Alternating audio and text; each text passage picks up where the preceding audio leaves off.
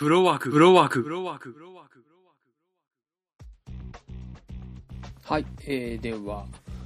4月の11、12日の興行収入、ちょっと見ていきます。えー10位、風に立つライオン。9位、スーパーヒーロー対戦グランプリ仮面ライダー3号。8位、ストロボエッジ。7位、イントゥーザウッズ。6位、新えー初登場ですね。バードマン、あるいは無知がもたらす予期せぬ奇跡。5位がナイトミュージアムエジプト王の奇跡。4位がエイプリルフールズ。3位、映画ドラえもんのび太の宇宙英雄記。2位が映画暗殺教室。で、1位がソロモンの偽証後編裁判。ということで、1位と6位ですかね、新しく入ったのは。で、6位のバードマンは見に行きました。で、87回あのアカデミー賞ですね。一番最近のアカデミー賞の作品賞を取りまして、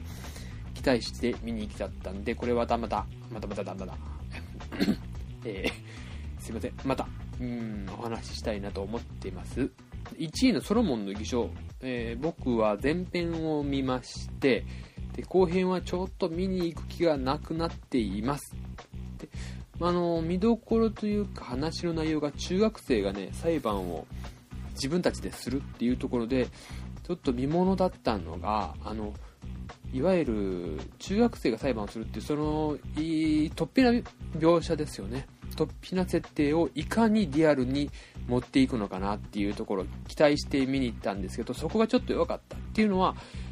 実際の殺人事件を裁判するっていうことがちょっと重いんですね。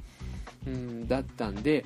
ちょっとねその持っていき方がねうんまあ難しいですよね。で実際うんとえ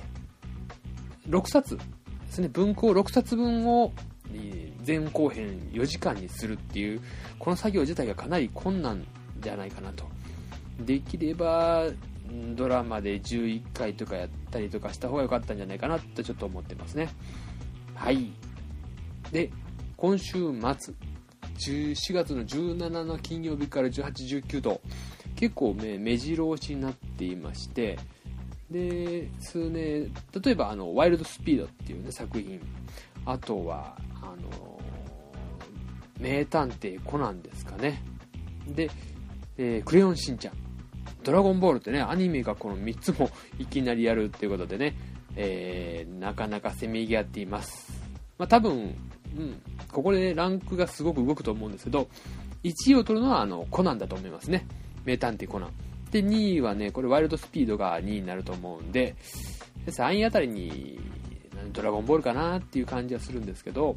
まあえー僕はあのコナンが好きじゃないんで見に行かないっていうのとでワイルドスピードはね最近、うん、前の作品見て面白くてで最近ね見直しまして